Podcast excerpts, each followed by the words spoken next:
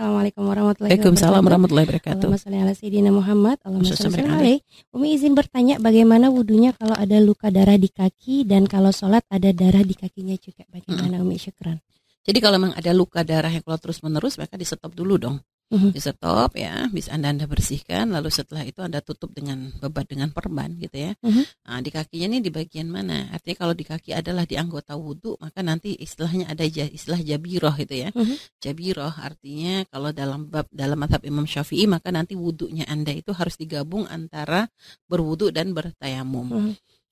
Eh, kalau misalnya di kakinya kaki-kaki yang memang harus dibasuh pada waktu wudhu gitu ya. Jadi contohnya anggap aja di batasnya kan sampai pergelangan kaki, mata Mhm. kaki ya, Mhm. batas sampai mata kaki itu batas kaki yang wajib dibasuh dalam wudhu. Anggap kenanya tuh di jempol misalnya, jempol anda keluar darah terus menerusan, terus menerus gitu ya. Akhirnya gimana nih? Maka bersihkan dulu, lalu anda tutup gitu ya. Kalau memang nanti darahnya keluar terus menerus maka harus ditutup kayak dengan perban begitu. Mhm. Kalau memang ternyata perbannya tuh sampai harus melingkar, nggak bisa cuma sekedar di atas lukanya, ya, nggak bisa ditahan dengan obat, tapi memang harus diperban ya sudah Mhm. harus diperban. Maka nanti berwudhunya gimana?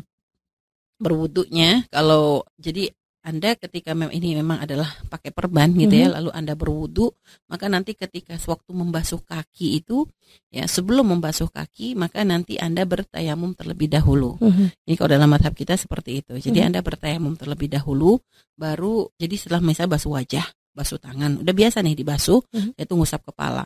Maka sebelum basuh kaki, Anda lap dulu nih supaya kering. Setelah itu Anda bertayamum, bertayamum ngusap ke wajah sama ngusap tangan. Mhm. Setelah itu baru setelah Anda bertayamum, maka lalu Anda membasuh kaki. Yang bisa dibasuh, Anda basuh. Yang nggak bisa dibasuh, Anda usap di atasnya dengan dengan dengan air. Jadi Mhm. seperti itu cara berwudunya. Nah, terus apakah harus dikodok atau tidak dikodok? Nah, ini dilihat karena ini bukan di anggota tayamum ya, Mhm. bukan di anggota tayamum. Jadi ini dilihat kalau ternyata Anda meletakkannya dalam keadaan Anda punya wudhu ya, Mhm. Anda menggunakan perban dalam keadaan punya wudhu maka nggak wajib dikodok. Betul. Tapi kalau Anda meletakkannya dalam keadaan Anda berhadas maka nanti wajib dikodok karena Anda tidak bisa membasuh secara sempurna. Sempurna. Jadi Hmm. seperti itu.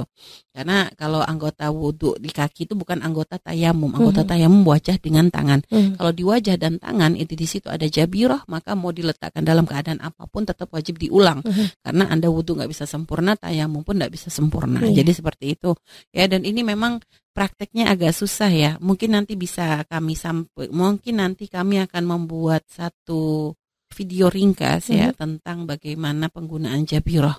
Bahkan ketika ada jabiroh bagaimana sih cara berwudunya. Mhm. Mungkin insya Allah nanti kita akan mengusulkan kepada tim ya untuk membuat supaya memudahkan para sahabat Mhm. untuk bisa memahami praktek jabiroh ini langsung secara langsung gitu insya Allah. Allah alam bisawab.